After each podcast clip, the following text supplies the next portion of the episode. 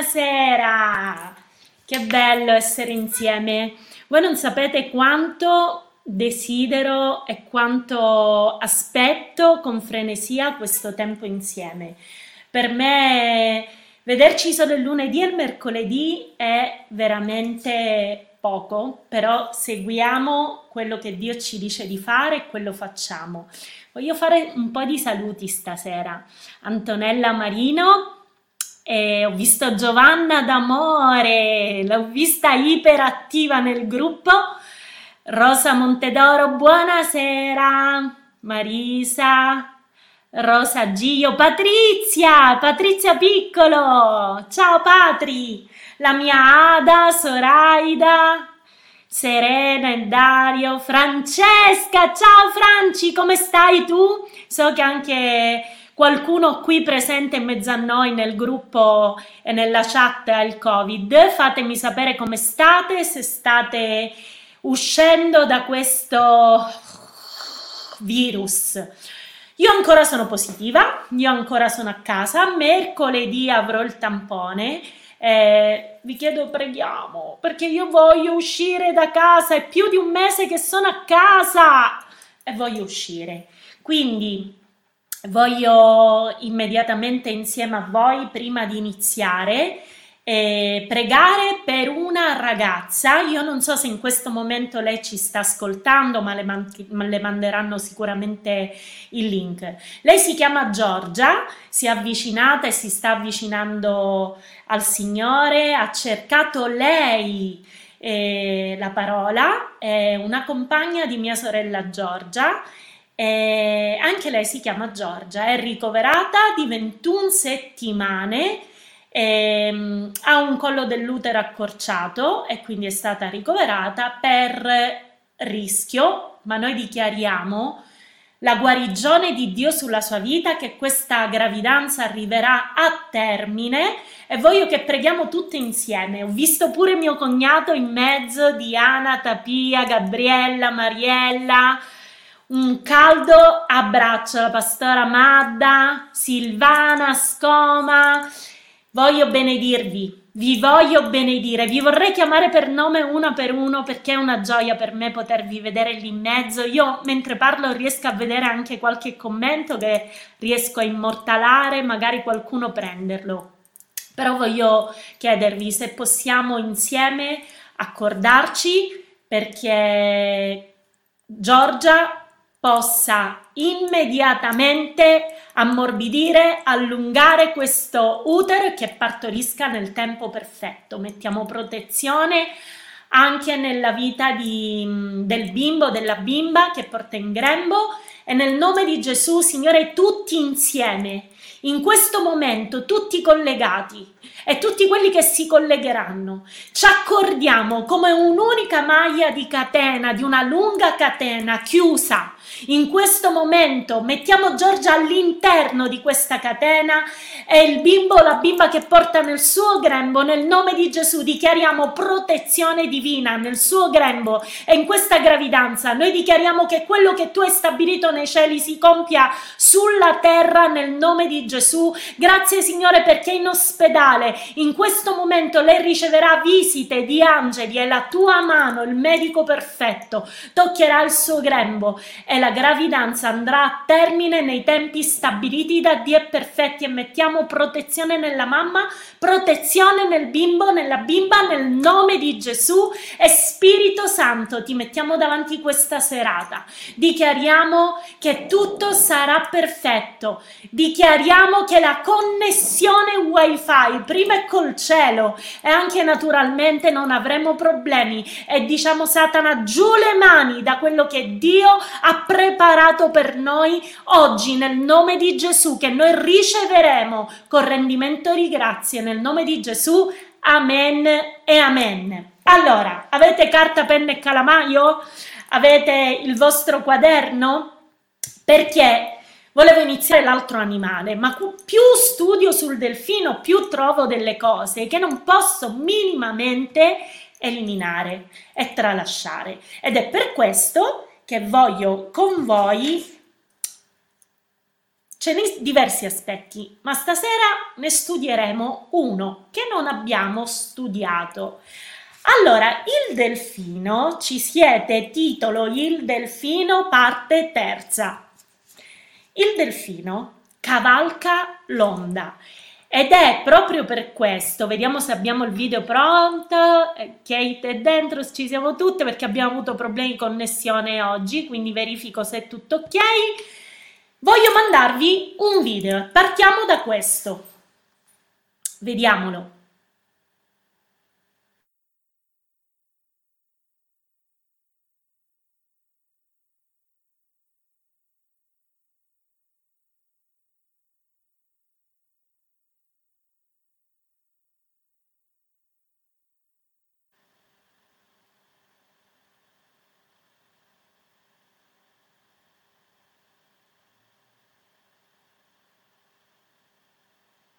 Eccolo, cosa abbiamo visto? Questa era un'onda a Tahiti, un'onda gigantesca, improvvisa, che trova impreparati tutti quelli che si trovano in spiaggia e trova impreparati tutti quelli soprattutto che si trovano in acqua. E eh, riflettendo sul delfino e sul fatto che il delfino cavalca l'onda, ho pensato inevitabilmente al surf se voi avete prestato attenzione a tanti video, a tante, non so se avete visto proprio i delfini, io in barca ero nell'isola di Pula in Brasile, vedevo questi delfini che saltavano ed è come se loro giocassero con le onde, loro non provano il disagio con le onde, loro le cavalcano e viene spontaneo pensare al surfista e allo sport del surf, no? Allora, cosa possiamo guardare insieme? Oggi ho studiato un po', sono diventata surfista per un giorno e oggi ho studiato un po' e quando leggevo ho trovato questo un po' per volta, con gradualità ma con consapevolezza che ogni bracciata sicura mi porta a poter andare con maggiore sicurezza verso il mare aperto. Sicuramente l'onda grossa, l'onda non si trova arriva, arriva trovi il risucchio e la schiuma, ma la vera onda ti devi spingere al di là. E mi fa pensare a Gesù quando disse andiamo all'altra riva, passiamo all'altra riva, significa mare aperto, quello era il mare di Galilea, un grande lago, ma se tu pensi di passare all'altra riva, di cambiare da, una, da un, um, una costa ad un'altra, tu devi passare inevitabilmente per il mare aperto e quando passi per il mare aperto corri eh, dei pericoli, no? Ci sono dei rischi perché non tocchi, perché l'acqua è profonda, perché ci sono le correnti, ma un surfista è preparato. Un delfino non ha paura delle onde. Il surfista sfida le onde, il surfista cerca le onde, perché quando supera un'onda di una certa altezza, poi ne vuole una più grande, quindi è in cerca delle onde, rimane lì.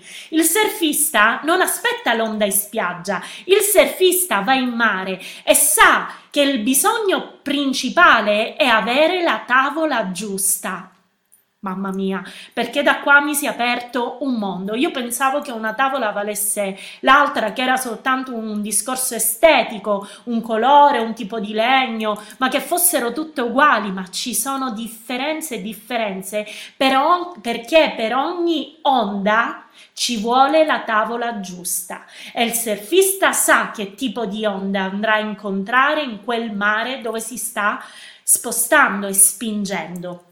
Bene, voglio vedere insieme a voi l'immagine del take off. Take off. Vediamo. Eccolo lì. Arriva. Bene, fermiamoci un attimo. Come vedete, la prima parte è l'inizio, quando l'onda si sta per avvicinare e con le bracciate il surfista è sulla tavola Poi inizia ad alzarsi e si mette in ginocchio e poi si alza ancora una volta per mettersi in piedi e iniziare ad aspettare l'onda. Questa procedura tecnica si chiama take off e da qua io voglio prendere insieme a voi i punti che ne sono venuti fuori perché questa tecnica riguarda dei passaggi importanti. Basso, in ginocchio, in piedi Guardiamo insieme questi punti. Allora, io cercando ho trovato tieni, tieni i piedi ben piantati sulla tavola. Questi sono dei consigli dati ai surfista. Piedi piantati sulla tavola. Poi, secondo punto, ginocchia piegate. Sì, ho sbagliato io. Tavola a filo sull'acqua. Terzo punto, ginocchia piegate. Scrivete, eh?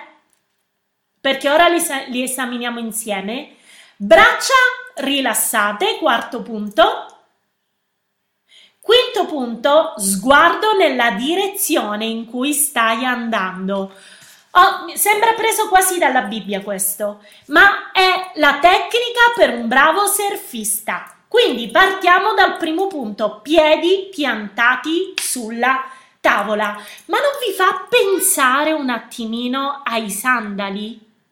Quando la Bibbia parla in Efesi 6, soprattutto il verso 15, Conoscete benissimo i sandali della prontezza dell'Evangelo della pace. Conoscete benissimo il capitolo dell'armatura in Efesi 6, ma a un certo punto dice mettete anche i sandali sono dei sandali chiodati, sono dei sandali che, li, che, tenevano il soldato fermo perché non c'era un territorio come il nostro, non c'era l'asfalto, era sabbia. E immaginate una lotta nella sabbia, si scivolava, potevano farsi male, poteva scivolare il piede perché erano dei sandali legati, ma Così noi lo leggiamo Efesi 15 dalla versione nuova di Odati, avendo i piedi calzati con la prontezza dell'Evangelo della pace, ma mi piace tanto la versione della mm, nuova riveduta che dice mettete come calzatura ai vostri piedi lo zelo dell'Evangelo. Mamma, stupendo. Mettete come calzatura ai vostri piedi lo zelo. Tremendo. Cosa significa questo? Io devo avere i, pie- i, piedi piantati sulla tavola e vedremo ora insieme cos'è la tavola. Perché questi piedi piantati? Io non devo smuovermi, io devo essere perfettamente piantato e sapete un surfista all'inizio che non ha pratica ha un piede legato nella tavola perché i suoi piedi devono ancorare, devono essere perfettamente aderenti attenti alla tavola, altrimenti rischia di cadere e non può tenere l'equilibrio. I tuoi sandali, il sandalo della prontezza dell'Evangelo, dello zelo per l'Evangelo, ti tiene fermo e ancorato. Ma che cosa? Cosa rappresenta questa tavola? La tavola è la tua fede. La tavola è quella che ti mantiene in equilibrio, quella che ti mantiene a galla.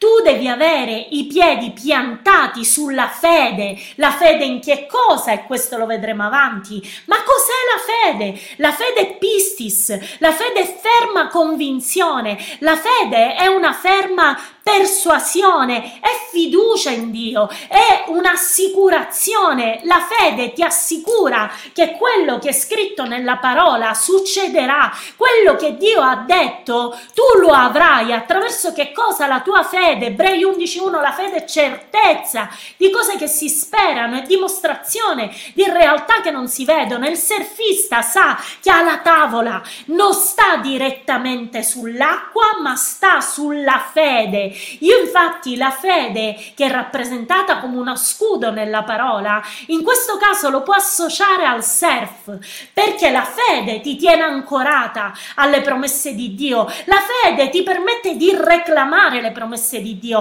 La fede te le fa dichiarare e tu dici se Dio l'ha detto così sarà, se Dio ha detto che io uscirò dalla prova, io uscirò dalla prova. Se la fede ti dice che se anche l'onda si alza e viene incontro a te, tu riuscirai a superare quell'onda e non sarai centrifugato perché la fede non permetterà mai che la parola di Dio cada a vuoto. La fede ti farà entrare dentro quel tunnel dell'onda e anche se in quel momento non vedi, tu sai che rivedrai la luce. La fede ti farà stare sulla cresta dell'onda, ti farà salire sempre più in alto e quell'onda che sembrava essere una prova terribile che tu non potevi superare, quell'onda che non avevi mai, non si era alzata mai così in alto, quella prova che non era salita mai così in alto, ricorda che è una prova che non è mai al di sopra delle tue forze e se c'è una prova grande nella tua vita, sappi che hai l'equipaggiamento perfetto, che hai i sandali per rimanere fermo e stabile nella prova, ancorata nell'Evangelo della pace, perché la parola di Dio è pace per te e sappi che se quest'onda si è alzata in maniera così alta nella tua vita è solo per portarti a un livello più alto, è solo per portarti sulla cresta dell'onda, non per centrifugarti, non perché l'onda ti possa schiacciare, non perché tu possa affogare, non perché tu possa sbattere negli scogli, ma perché Dio vuole portarti più in alto. Ecco perché devi provare una grande gioia quando stai per vedere l'onda. Sapete cosa fa il surfista? Il surfista non aspetta l'onda, gli va incontro perché dice io salirò più in alto.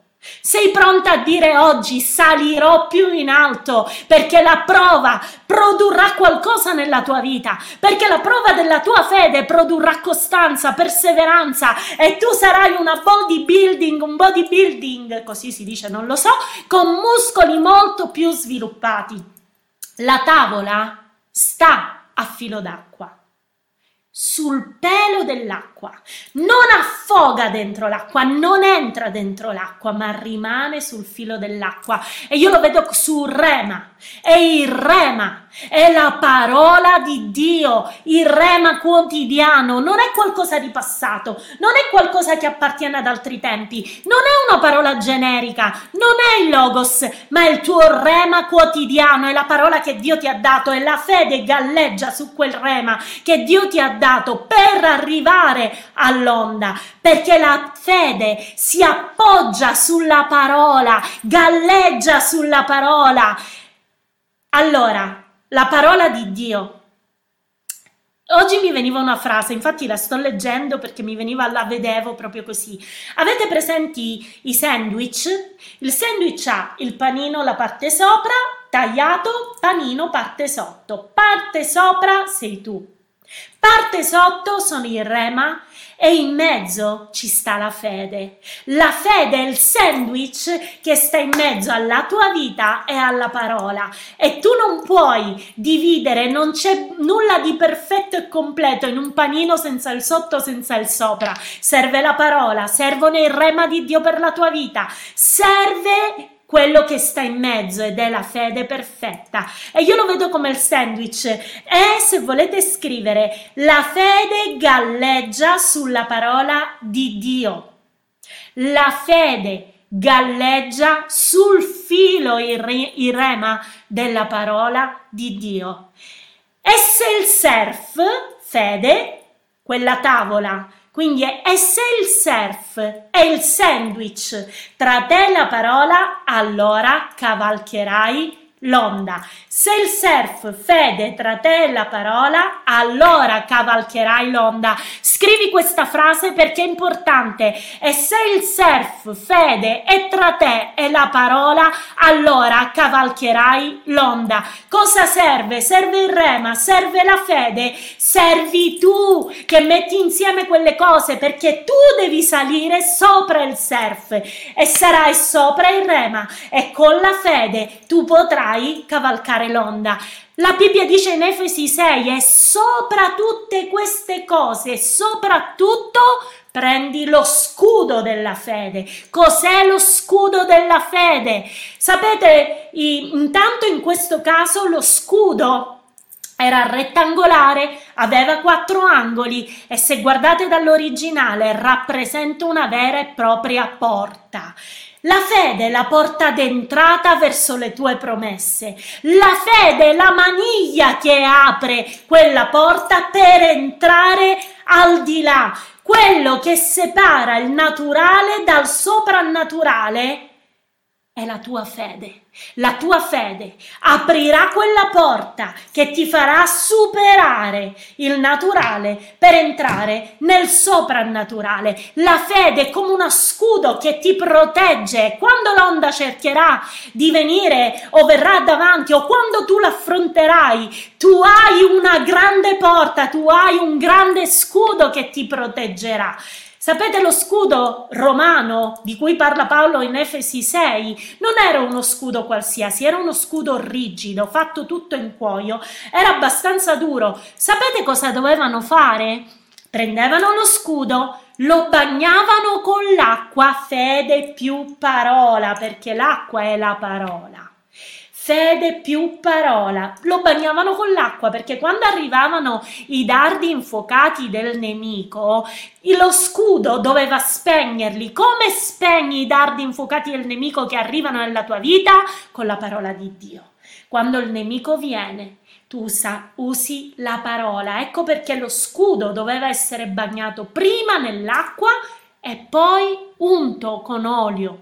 Fede più parola, più unzione. La fede funziona così. La fede si appoggia sulle promesse, la fede si appoggia sulla parola, la fede si appoggia sui rema che Dio ti ha dato e poi c'è l'unzione che è l'equipaggiamento di Dio perché tu possa vincere e cavalcare la tua onda.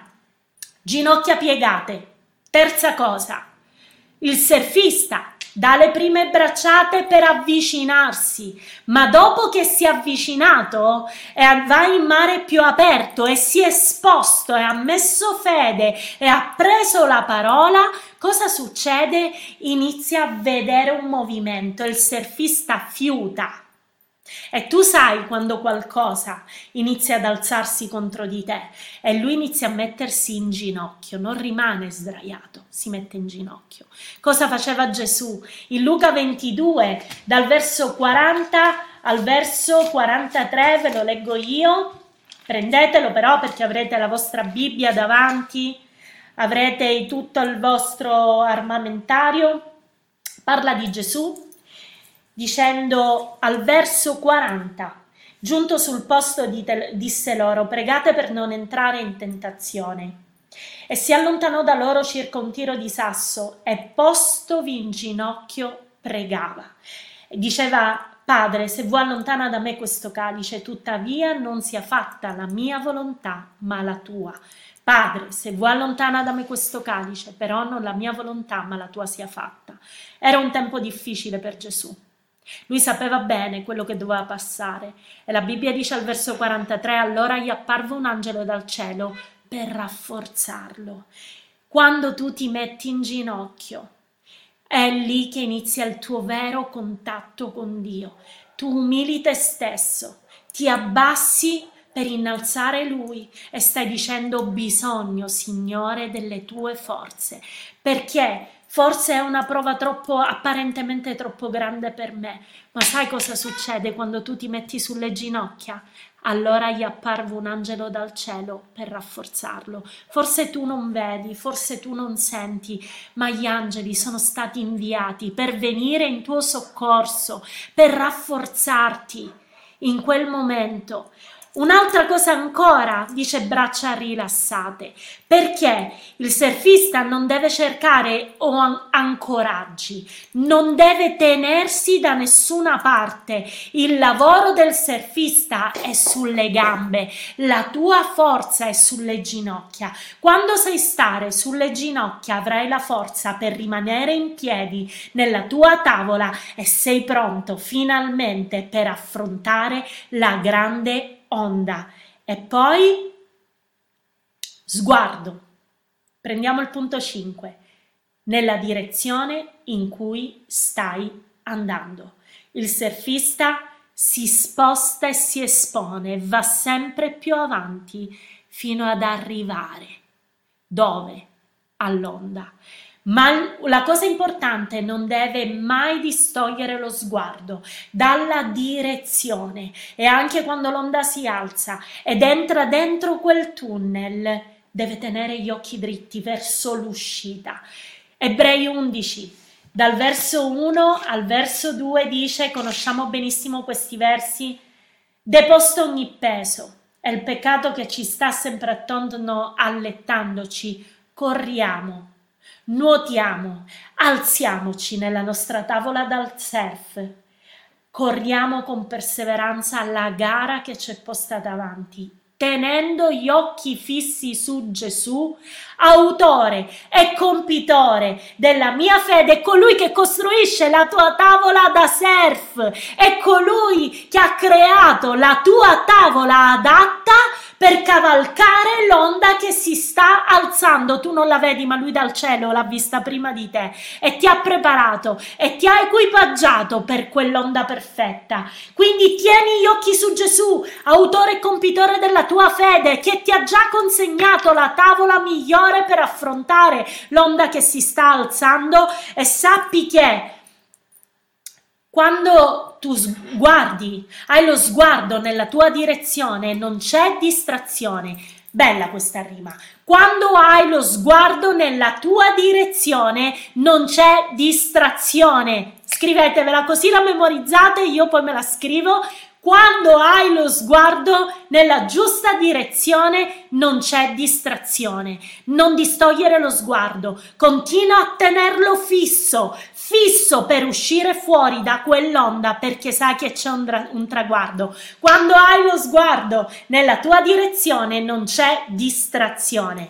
Ok, detto questo, quello che io dichiaro per ognuno di noi è che possiamo cavalcare sulla cresta dell'onda, che la, l'onda non ti schiaccerà. Se l'hai pensato, dillo non è più così. Da questo momento rinuncio a questo pensiero e questa prova che si è alzata, io l'affronterò perché io starò sul pelo dell'acqua, sul rema che Dio ha per me. Il mio focus è lì, io non discuto tolgo il focus dalla direzione, io so che quest'onda se si è alzata è per produrre nella mia vita qualcosa di ancora più grande. E quindi io gioisco oggi e io vedo l'onda come un motivo per salire su, non per rimanere sotto, non per annegare. E io la mia tavola consegnatami direttamente dall'autore il costruttore del mio surf, il mio scudo, la mia fede nel nome di Gesù. Amen e amen. Credo che il delfino, con una sola parola, ci stia insegnando qualcosa incredibile. Oggi visualizzavo tutto questo. Lui cavalca l'onda e figura. E concludo con questo perché sono già le 10. Sapete in Ezechiele 16:10 che abbiamo studiato tanto al daily, quando Gesù passò?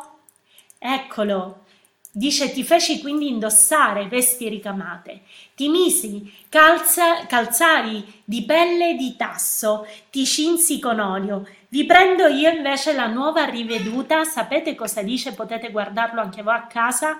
Dice io ti misi delle vesti ricamate, dei calzari di pelle di delfino. E ho studiato tanto su questo perché troviamo la pelle di delfino nell'arca, nel tabernacolo, nelle pareti del tabernacolo e li troviamo nei sandali, perché il tasso era difficile da trovare, lì dove si trovavano in Oriente, in Medio Oriente era difficile da trovare. E la versione più accreditata è quella che troviamo nella nuova riveduta che parla di pelle di delfino perché il Mar Rosso era pieno di delfini. Pazzesco. Perché? Perché la pelle di delfino è resistente. Eccolo. Wow! Chimisi vesti ricamate, calzari di pelle di delfino. Perché? Perché i tuoi piedi siano tra il terreno naturale e i tuoi piedi ci sia la pelle di delfino particolarmente resistente, ma che insegna sull'umiltà. E chiudo con questo, approfondiremo probabilmente secondo come Dio ci guiderà. Ma adesso voglio presentarvi e sono onorata, sono felice, so che piangerò, preparo i miei fazzoletti perché stasera testimonierà per la prima volta e molti che la conoscono rimarranno a bocca aperta perché non sanno della sua storia. Lei è nello staff del Daily, del Nightly, e, mm, lavora in chiesa attivamente, è una donna straordinaria, una ragazza straordinaria con una storia straordinaria. Non sapevamo che titolo mettere all'inizio, ho usato il titolo di un sogno che Dio mi ha dato, nel quale mi chiedeva di farle questa domanda, chi è KGTM? Ma l'altro titolo era ipotizzato da Dio a Heavenly Father, significa Padre Celeste, perché lei viene dal Canada, si chiama Catherine Tapia, in arte KGTM, ma lei stessa racconterà il perché e la storia. Io per evitare frusci mi metto in muto ma rimango accanto a lei perché lei parla bene adesso l'italiano, ma se dovesse avere bisogno io sono qui, accanto a te sempre. Vado. Ok. Ciao a tutti, io sono Catherine Tapia, come ha detto Pastore Serena, e inizio subito perché a raccontare la mia storia. Um, io sono nata um, a, a, miei, a, due genitori, i miei genitori erano orfani loro, loro stessi, erano, erano degli orfani.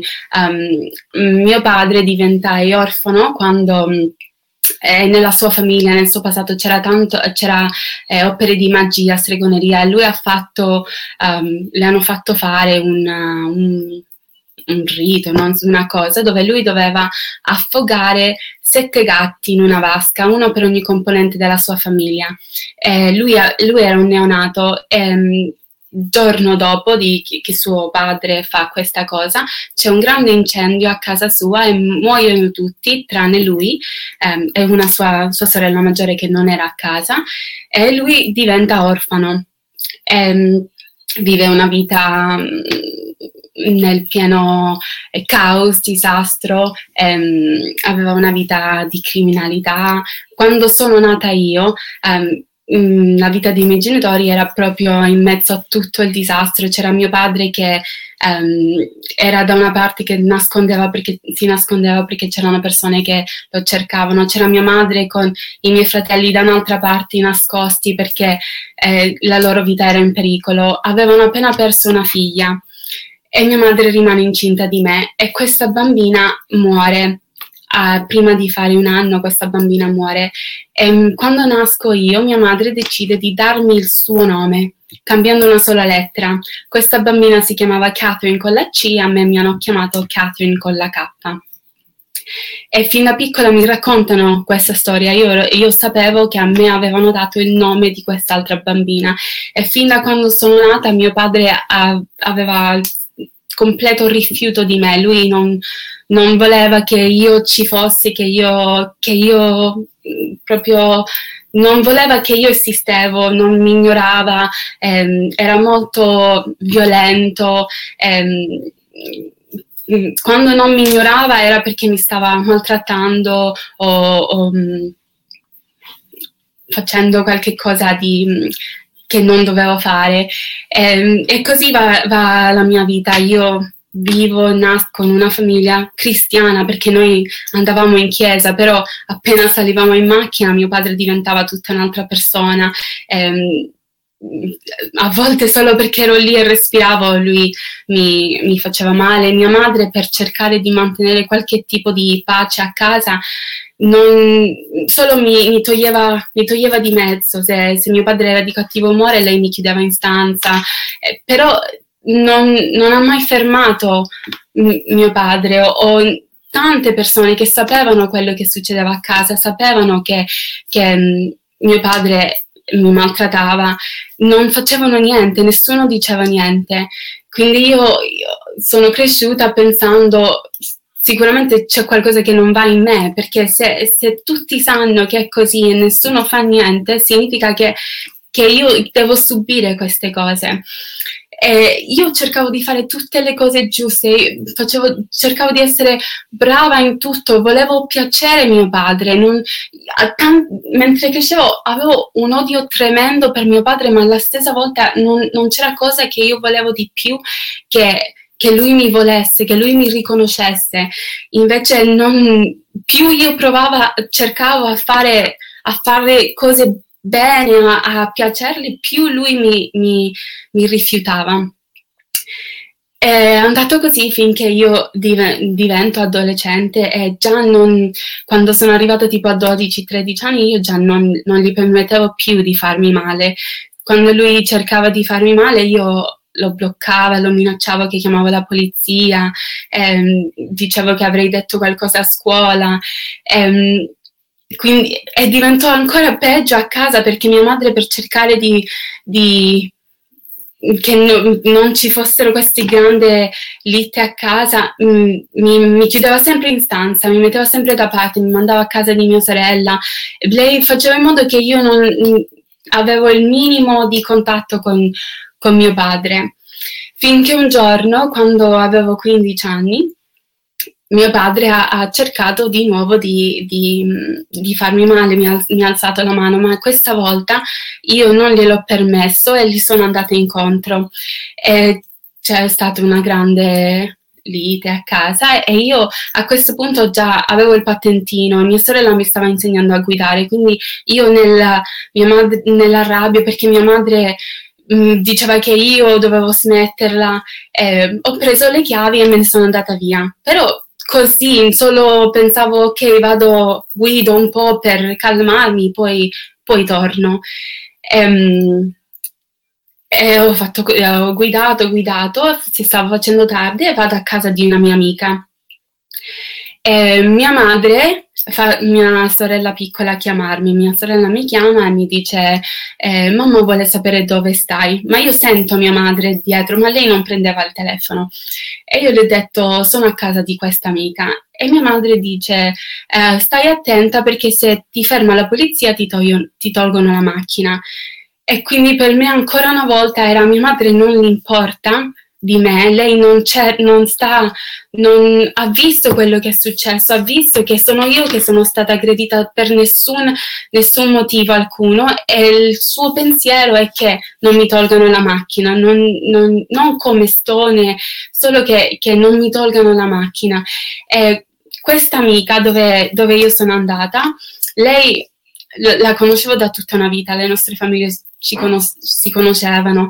Lei sapeva quello che succedeva a casa mia, aveva tante volte visto i segni, aveva tante volte anche sentito mio padre dir- dirmi cose cattive, però non era una cosa che avevamo mai parlato. Noi non avevamo mai, con nessuno, avevo mai detto mio padre fa queste cose o questo succede a casa mia.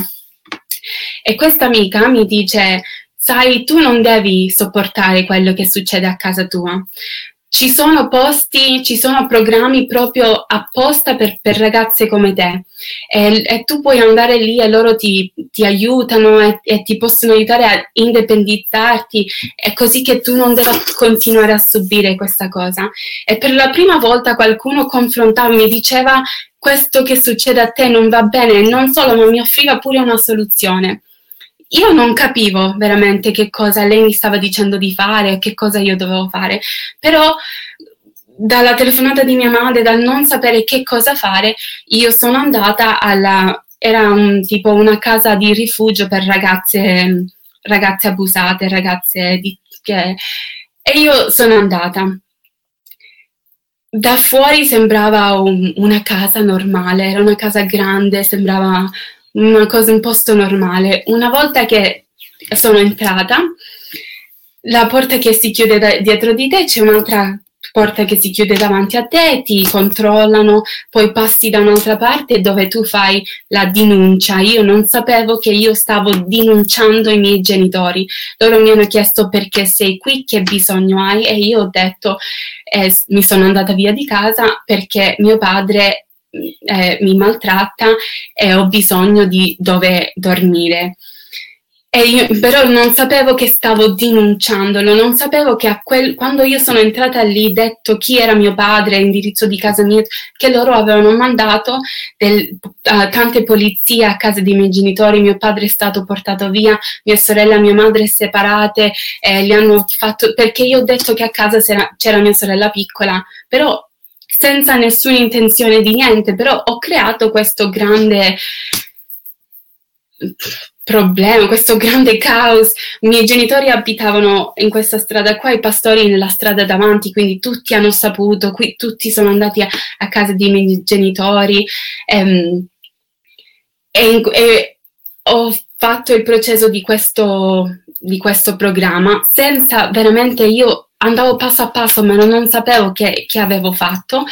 Um, mio padre poi gli hanno messo una... lui non si poteva avvicinare a 10 metri da me, eh, mi hanno chiesto se io volevo che mia madre potessi contattarmi, ho detto di sì. Eh, sono successe tante cose. Una volta che entri lì dentro, um, ti fanno anche una visita medica, ti fanno una serie di domande che non capisci più niente e, e diventi una ragazza senza tetto in questo programma. Non puoi uscire dalla tua, dalla tua volontà una volta che già hai, hai denunciato, hai fatto questo. Um, mi ricordo mi hanno dato una, una borsa con un pigiama, eh, un paio di ciabatte, eh, cose per la doccia e poi ti portano in una stanza eh, dove ci sono tutti questi vestiti um, usati. Io venivo da una... Io sono cresciuta dove materialmente c'era di tutto, anche in eccesso. E non avevo, però ero uscito di casa senza niente, una felpa, i jeans e i sneakers eh, non avevo niente, loro ti mettono in questa stanza e ti dicono prendi quello di cui hai bisogno e io mi ricordo che una volta che loro mi hanno lasciato lì da sola io ho realizzato che cosa stava succedendo, che io ero che ero sola, che veramente avevo andato via di casa, non potevo tornare indietro. Qualche giorno dopo che sono sempre in questa, in questa casa mi chiama mia madre e non mi dice ti vengo a prendere, non mi dice vuoi tornare a casa. Mm, lei ha detto soltanto mi dispiace che hai sentito di dover fare questo. Però non, niente, io aspettavo, pensavo ok, lei mi, mi, mi costringerà a tornare a casa. E invece non è andata così, eh, sono passati mesi e io continuavo in questa casa per ragazze, in questa casa per ragazze senza tetto, e mi hanno mm, assegnato una mm, assistente sociale.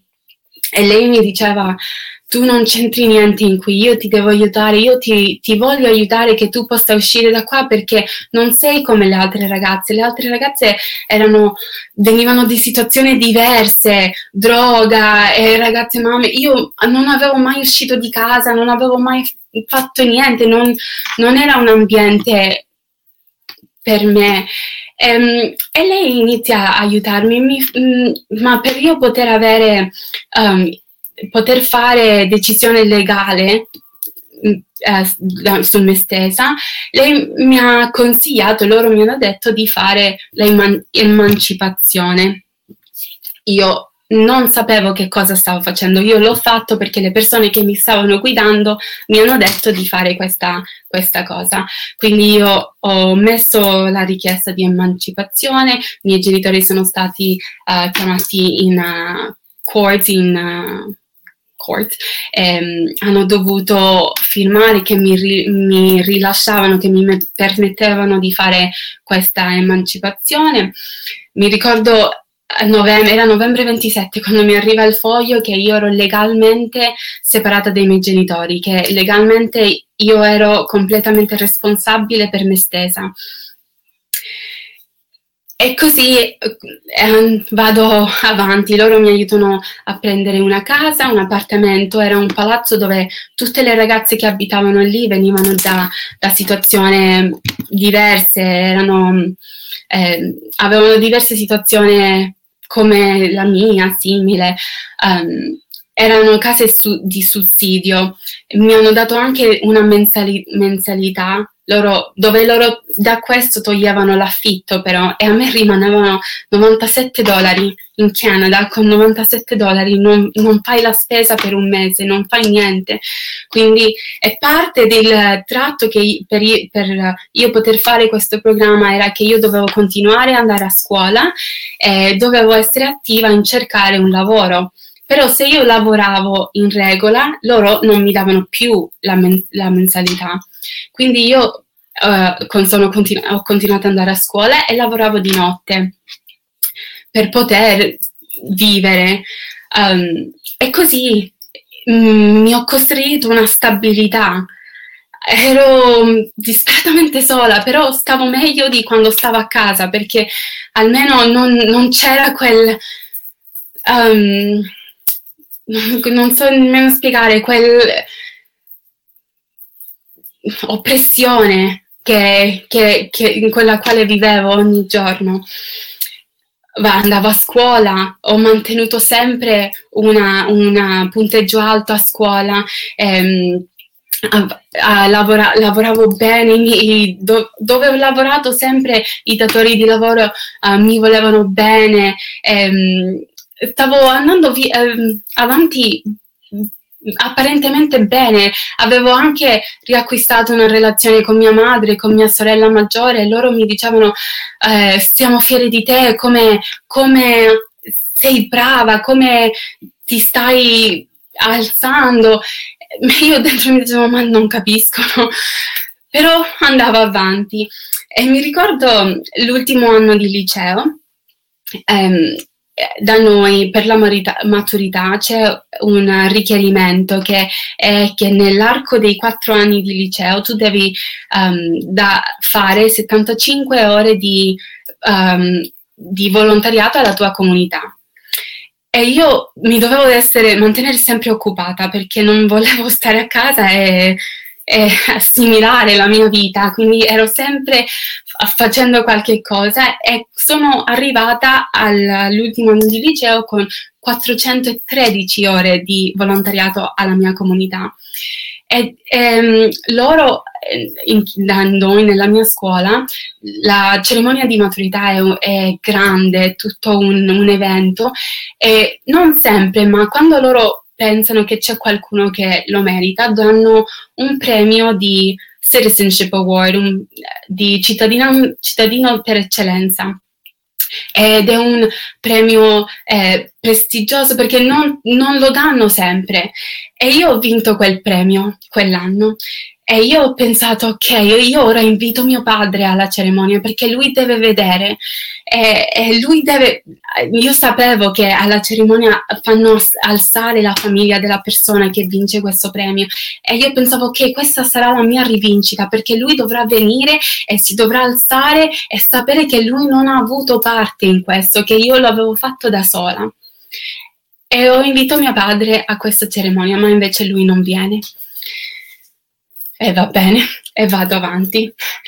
E, ehm, avevo vinto anche una borsa di studio e avevo il sussidio comunque, quindi um, ho potuto pagare il college da sola, inizio il college. Um, a questo punto già, avevo già 19 anni, avevo un, un bel lavoro, lav- non, tutti i miei colleghi erano più grandi di me, erano già laureati, erano, avevano già titoli. E invece io da, da niente ho avuto sempre favore e ho avuto quest- questo bel lavoro, la mia casa che per il mio appartamento che tipo per due anni ho avuto solo un materasso a terra e un divano che mi aveva portato il, il padre della, della mia amica. Avevo già dei mobili, avevo la macchina, sembrava che la mia vita stava prendendo forma.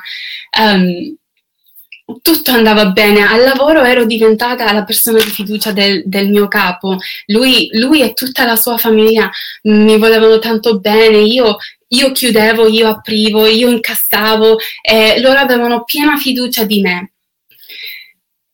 Ma avevo anche tornato in chiesa perché in tutti questi anni io avevo una relazione con, con Dio, ma era, era molto fredda, era di ok, io mi sto comportando bene, quindi tu tu devi fare la tua parte, io faccio la mia, tu fai la tua. Invece già a, a 19 anni proprio fatto, sono tornata in chiesa, ehm, ho fatto la, la, preghiera di salvezza, sono, eh, ho iniziato anche a fare dei servizi in chiesa. Di nuovo sembrava che la mia vita, ok, stava tutto ok. Um, invece un giorno, dal nulla, io non me l'aspettavo, non... arriva una, un signore al mio lavoro. Io ero la prima persona che tu vedevi quando arrivavi in ufficio. E lui arriva e mi dà una busta. Mi dice, tu sei Catherine Tappia? E io, sì. E lui mi dà questa busta e se ne va. E io non capivo like, che, che, che cos'era o poi l'apro ed era una um, sapina, una citazione di, di comparire chiamo subito il mio capo perché pensavo che, che c'entrava qualcosa col lavoro. Io lavoravo in un'azienda di pharmaceuticals, non so come si dice pharmaceuticals, e, e a volte c'erano stati problemi legali, quindi io pensavo forse come io sono la persona che riceve, che c'entra qualcosa col, con il mio lavoro, chiamo il mio capo, lui chiama subito l'avvocato che legge questa, questa lettera e dice eh, no, eh, lei è citata ad andare in tribunale, ma è una tribunale di immigrazione. E ancora peggio io non capivo like, perché mi stavano um, chiamando, perché io dovevo andare lì. Vado a questa citazione, a questa convocazione con, con questo avvocato e, e loro mi dicono che c'è un ordine di tipo deportazione per me, che dovevo lasciare il paese. E io contatto subito mia madre perché non capivo like, che stava succedendo e mi faccio spiegare da mia madre.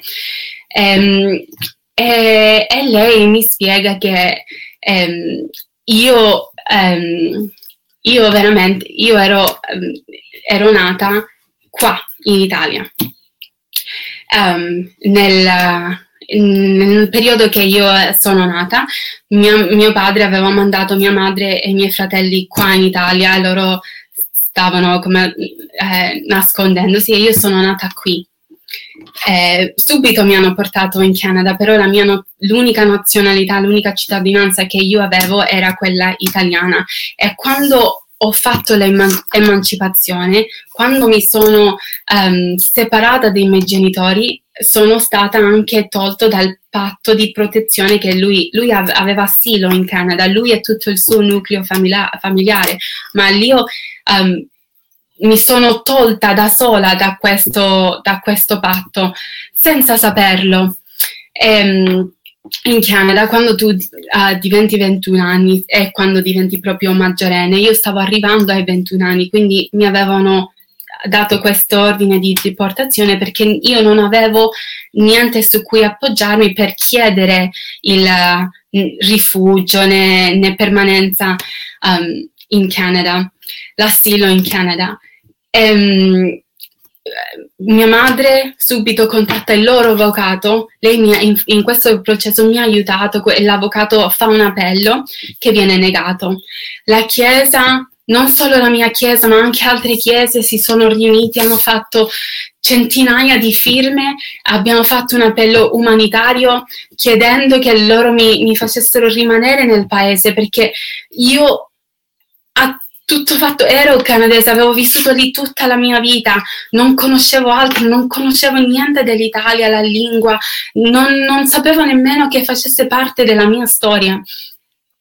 Ma questo appello umanitario viene negato, anche questo.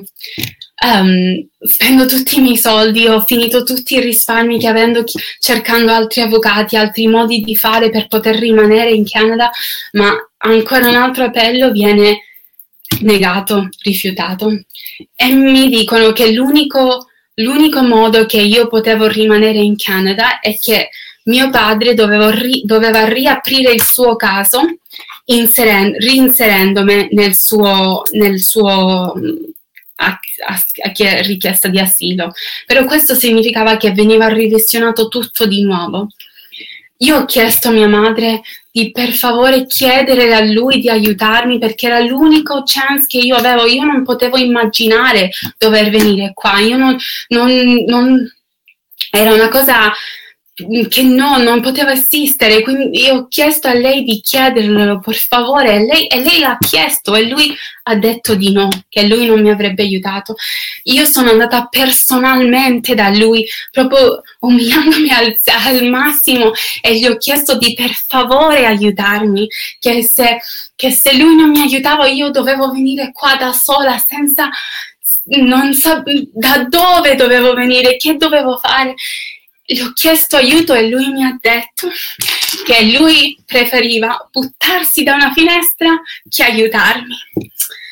E ancora una volta io non, non capivo perché tutto questo odio. Infatti io mi sono arrabbiata tantissimo con Dio e io dicevo ma perché? Ma io faccio tutto bene, ma perché lui mi odia così tanto? Perché non mi vuole? Perché? Perché sono in questa situazione? Io mi comporto bene, non ho mai fatto niente di malo, perché questa situazione? E mi ricordo che un giorno già avevo Mm, avevo delle opzioni perché il mio pastore, il mio pastore, il pastore della mia chiesa mi dice ti, ti, fa, ti faccio sposare mio figlio e così tu puoi rimanere. E mio fratello mi diceva io ti compro la cittadinanza, ti faccio a uno, lo pago e lo faccio sposare con te così che tu puoi rimanere qua. Mia madre mi diceva c'è un altro appello, c'è un ultimo appello che puoi fare, lo, lo pago io, facciamo quest'altro appello. Ma io dicevo, ma perché sono in questa situazione? Perché tre opzioni che nessuno mi va bene? Non è giusto che io devo scegliere tra di queste cose. E mi ricordo un giorno prendo la macchina perché quando, non, quando dovevo pensare io prendevo la macchina e guidavo e guidavo e guidavo senza meta e prendo la macchina, arrivo in un parcheggio e io gridavo, io eh, piangevo e gli dicevo no, ma, ma non, non, è, non, non, fa pa- parte del patto che avevamo, se io mi comportavo bene tu dovevi, tu dovevi fare la tua parte. Perché sono in questo? Perché devo scegliere tra di queste cose? E ho sentito una voce chiara, udibile, che mi ha detto devi andare, devi andare. E io dicevo no, ma non è giusto, dove devo andare? Dove devo andare? Non conosco niente lì, non conosco nessuno, non so parlare una parola di italiano. E poi perché mi devo isolare ancora? Perché ancora più lontano del, del poter avere una famiglia? Perché mi devo andare a un paese da sola? Però non avere più scelta, faccio il... avevo pochi giorni, è passato proprio nemmeno una settimana e io dovevo o fare la um, deportazione volon- volontaria, andare io a firmare e andare via, o eh, loro mi avrebbero cercato e por- mandata via a forza. Quindi io ho deciso di ascoltare quella voce, di fidarmi di quella voce e andare.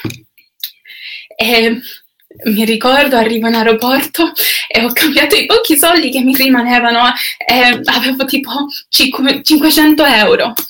Arrivo qui in Italia, in aeroporto, con 500 euro, non sapevo dove andare.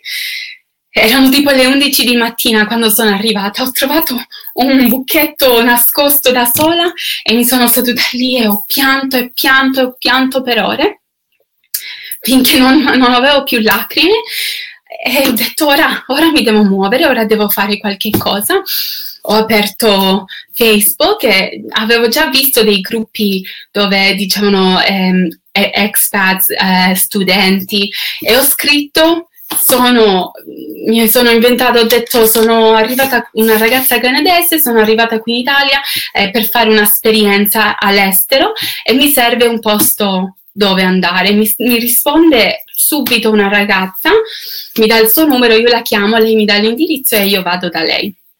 E lì inizia la mia storia qua in Italia. Ovviamente non, non, non mi potevo presentare con tutto il caos che portava dentro, dietro, quindi io subito mi sono presentata come una ragazza studentessa canadese che veniva per, un, per una, un'esperienza. Da quando sono arrivata subito ho visto ma favori pazzeschi subito, una, nemmeno una settimana e avevo un'offerta di lavoro e ho iniziato a lavorare. Io cercavo, da quando sono arrivata il primo giorno, io cercavo una chiesa, cercato ovunque e non trovavo chiesa e non trovavo chiesa, finché un giorno mi danno un volantino e arrivo alla chiesa dove poco dopo sono arrivati i pastori. E una volta che, che sono arrivata lì trovavo chiese ovunque, anche in inglese, però io ormai già già ero lì. Mi ricordo il primo giorno che vado, che vado in chiesa, scappo via, entro, mi siedo qualche attimo e scappo via. Torno la settimana dopo, e di nuovo vado via, ma c'era Elba, che sicuramente sta guardando, che viene dietro di me. E mi, mi dice vieni perché, perché vai via, torna e mi fa entrare. E conosco tutte le sorelle, Janet, Zoraida, tutte le sorelle che mi sono subito innamorata di loro perché erano tanto buone, tanto carine, carine, però mi sono presentata a loro come una ragazza canadese. E, ehm, però ho trovato un posto dove avevo un po' di tranquillità, dove c'erano persone che mi hanno subito aperto il loro cuore, la loro vita. Subito dopo dovevano venire i pastori, loro facevano sali e scende eh, e mi ricordo che loro, un sabato che loro dovevano venire e loro aspettavano già, sicuramente il pastore o le sorelle le avevano parlato perché loro erano stati a Partinico un poco prima e loro sapevano già di questa ragazza canadese, venivano già a conoscere questa ragazza canadese, quindi quando io li, sono, li ho conosciuti io ero la ragazza canadese. Poco dopo sono venuti Mirko e Giorgia e aspettavano di conoscere questa ragazza canadese. Mi ricordo Cristiana aspettava la porta per conoscere questa ragazza che veniva dal Canada e quindi io ho detto ok, ormai questa sono e questa devo andare avanti con, così. Mai pensando che queste persone avrebbero diventato la mia famiglia, che qui io avevo tro- finalmente trovato una casa. Io pensavo, intanto non sarò qui per tanto, posso tenere questa identità per un po', intanto dovrò, sicuramente dovrò andare via. Non, può, like, non, non ho immaginato in nessun momento che io avevo trovato casa. E, e avanti così. Eh, i pastori diventano veramente i miei genitori, la Chiesa diventa veramente la mia famiglia, la mia casa.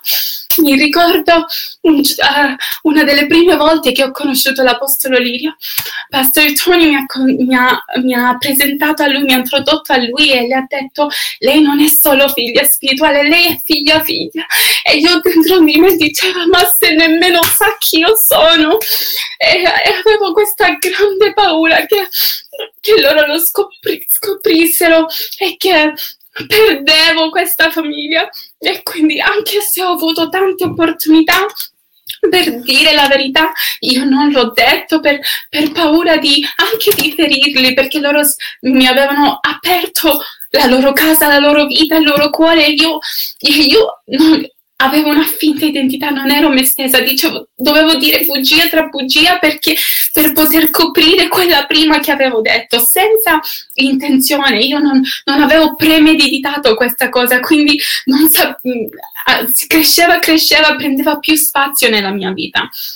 Ogni volta che Pastore Serena mi diceva qualche cosa o entrava troppo nella mia vita, io la respingevo. Io mi ricordo c'erano a volte non gli parlavo per settimane, se la evitavo, se lei andava da questa parte io andavo dall'altra perché non volevo che lei mi confrontava, perché lo, lo faceva sempre. E, e, così, finché un, meno di un anno, di un anno fa, hanno iniziato questa serie di sogni che non li facevo solo io, però li faceva anche Pastor Serena e quindi non potevo, mi sentivo, non potevo più tenere questa, questa bugia, questa um, identità. Mi ricordo lei un giorno mi dice, eh, eh, Dio mi ha detto di chiederti chi sei, eh, chi è KGTM, da dove vieni. E io um, già sono andata in panico, ho iniziato a dire, ok, dove me ne vado? Io me ne vado in Francia, come faccio? Ma io non posso dire la verità. Um, e, mm, faccio un sogno e glielo racconto, dove mm, io ero a io ero a casa dove ero cresciuta, ero a casa dei miei genitori, un posto dove io conoscevo e c'era un tavolo, sotto questo tavolo c'era una bambina e questa bambina era piena di ferite aperte, di tutta sanguinava tutta, era tutta fatta così piccola e io vado, mi sentivo sicura, era un posto che io conoscevo, quindi io volevo andare a aiutare questa, questa, adole- questa ragazzina e quando io mi avvicino a lei, lei invece mi salta addosso e cerca di soffocarmi finché io non, non riuscivo a respirare più. Subito la mattina 6 di mattina, prima di andare al lavoro, chiamo Pastor Serena e le lo racconto perché io veramente sentivo che stavo morendo. E lei mi dice: Quella bambina sei tu. E se tu non la, non la confronti, se non, confro- non, non la aiuti a uscire da sotto quel tavolo, lei ucciderà te, ucciderà il proposito che c'è nella tua vita. E così è iniziato questo um, processo dove io dicevo a Pastor Serena, ok, ma mi dica che cosa già sa e poi io gli dico, gli dico il resto. Um, finché gliel'ho detto, io ero proprio, pensavo, ok, um, non si fideranno più di me, mi toglieranno la riunione, eh, mi toglieranno dallo staff. Non, eh, invece lei mi ha detto non cambia niente. Pastor Tony ha fatto eh, come se niente mi hanno dimostrato tanta tanta grazia. Poi l'ho detto a Mirko e Giorgia e, e io pensavo, avevo un, panico terribile perché una volta Mirko mi aveva usato come esempio di integrità, io dicevo ma che cosa se nemmeno sa chi io sono, invece quando gliel'ho raccontato loro mi hanno detto se a caso ora abbiamo ancora più fiducia in te e, e non è cambiato niente. Però comunque questo restava un segreto tra di noi, perché questa cosa ancora mi teneva legata, ancora eh, il, il nemico aveva spazio nella via, mia vita, mi ricattava. E tu non puoi fare questo, tu non puoi parlare perché io ho questo, io ti tengo dalla mano, tu hai una mano di là, ma io ti tengo di qua. E, e così poco a poco io, io ho, ho, raccontato tutta la mia vita, anche ogni minimo particolare a, a, Pastore Serena, a Pastor Tony, a tutto Mirko e Giorgia e ho iniziato il mio processo di, di guarigione, ho iniziato a uscire da que- sotto quel tavolo. La, la, la voce che, che, io sentivo sempre che mi diceva... Um, ti, ti, devi riprendere la tua vita, che mi diceva tu sei unta per, per uh, spezzare i, le, i, um, le, maledizioni generazionali che sono nella tua vita. Io, io, ho iniziato a dare ascolto a quella voce, a fidarmi di quella voce, a, a fidarmi di Dio come, come, il mio Heavenly Father. Lui è diventato il mio Heavenly Father. E, e mi ricordo un giorno io ero in stanza e io gli ho detto, io ti devo sentire chiamarmi figlia, io devo sentire la tua voce che mi dice dice che io sono figlia e lui è andato ancora oltre e mi ha detto prima che esisteva tuo padre, prima che lui ti ha rifiutato, prima che, che, c'era la sua vita, io ti avevo già chiamato figlia, io ti ho riconosciuto figlia, io ti ho costituito figlia. E, e ho, ho iniziato questo rapporto con il mio Heavenly Father mi, fi, mi, fidavo più e più, sempre più e più di lui. Il nostro rapporto è diventato proprio. Io sempre scrivo a Pastor Serena, il mio Heavenly Father ha detto questo. Io mi sento sempre sicura. Quando ho iniziato tutta questa cosa del Covid, io ho detto: Ma a me non toccherà perché il mio Heavenly Father mi ha detto che a me non toccherà. E anche a, a casa mia c'erano persone col, una persona col Covid e invece io niente perché io mi ho fidato del mio Heavenly Father. Io sapevo che se lui mi dice vai, se lui mi dice parte, se lui mi dice parla, è perché lui ha già ha già assicurato, ha già tutte le cose bene, ha già tutte le cose in ordine. Io ho, ho sperimentato la Genesi nella mia vita perché ho nato nel pieno caos e lui ha rimesso tutto in ordine. Io oggi ho una famiglia, ho ho dei genitori meravigliosi e tante persone che mi dicono, oh, uh, per noi tu sei figlia, quando io pensavo che io non potevo essere figlia.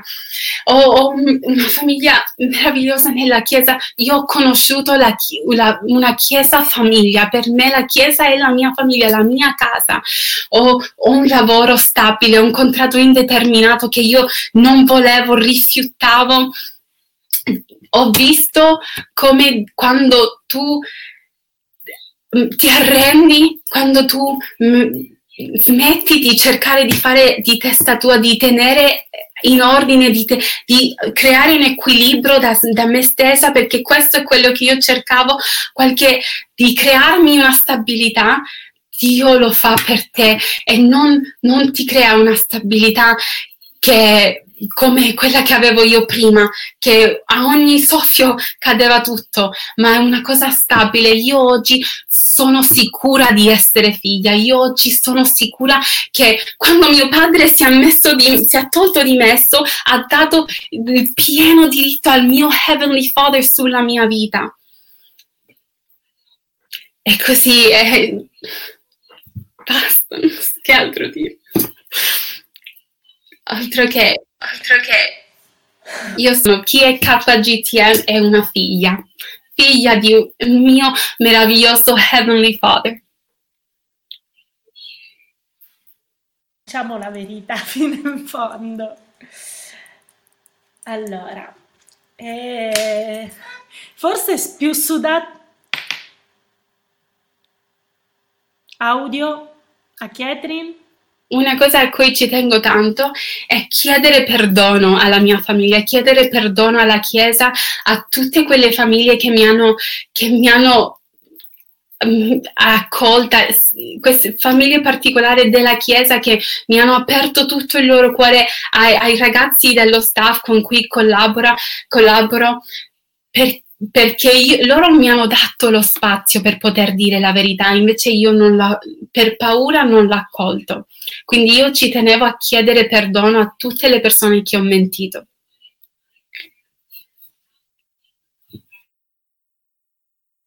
Ah, diciamo che è stata sudatissima questa testimonianza. Io le chiedevo sempre di testimoniare prima ma sapevo ancora una piccola parte della sua vita, finché non è venuta tutta fuori. Oggi Catherine è una persona nuova. L'ultimo dei sogni era chi è KGTM, perché ancora una volta Dio doveva guardi- guarire qualcosa nella sua vita. Dio le ha dato una nuova identità, è un'identità di figlia, non è più orfana, Dio è stato sempre con lei, e lei lo doveva sperimentare da Dio a Heavenly Father, al suo papà celeste. A volte mi chiama e mi dice: Dio mi ha detto, Dio mi ha fatto vedere, Dio ha fatto un arcobaleno per me stamattina.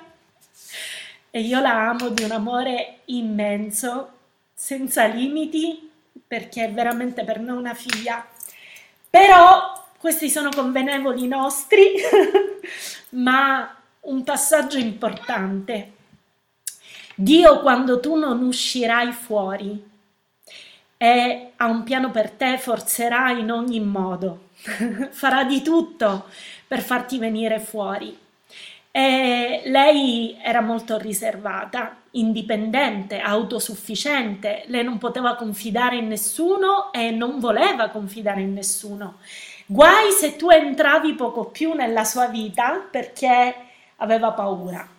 E quando si affezionava, io mi ricordo all'inizio, quando si superava il limite dell'affetto, le aveva paura di perdere, aveva paura di affezionarsi e pensava sempre alla prossima tappa, dove doveva andare dopo.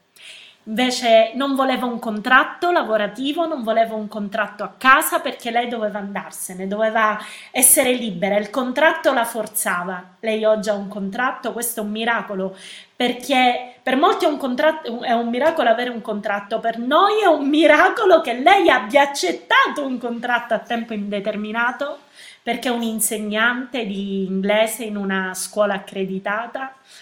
È meraviglioso quello che Dio fa, ma un passaggio importante, le ha fatto quel sogno. E io chiudo con questo, un sogno dove lei doveva confrontare quella bambina, altrimenti quella bambina l'avrebbe uccisa. E lei si vedeva come, quella bambina la vedeva come la bambina di Ezechiele 16, questo me l'ha detto lei stessa. Dio l'ha pulita, così come molti di noi, però a volte quel fantasma, permettetemi la parola, del passato ci perseguita e c'è un momento in cui tu lo devi confrontare, c'è un momento in cui non puoi più fuggire.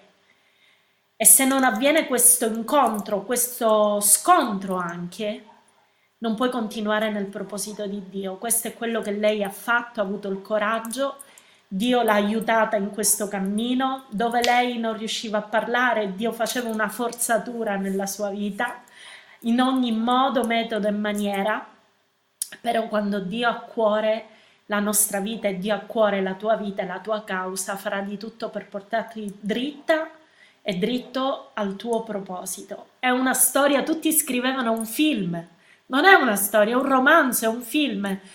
E vi assicuro che è una piccola parte, perché quello che lei ogni tanto si viene a sedere o mi chiama e mi racconta cose nuove.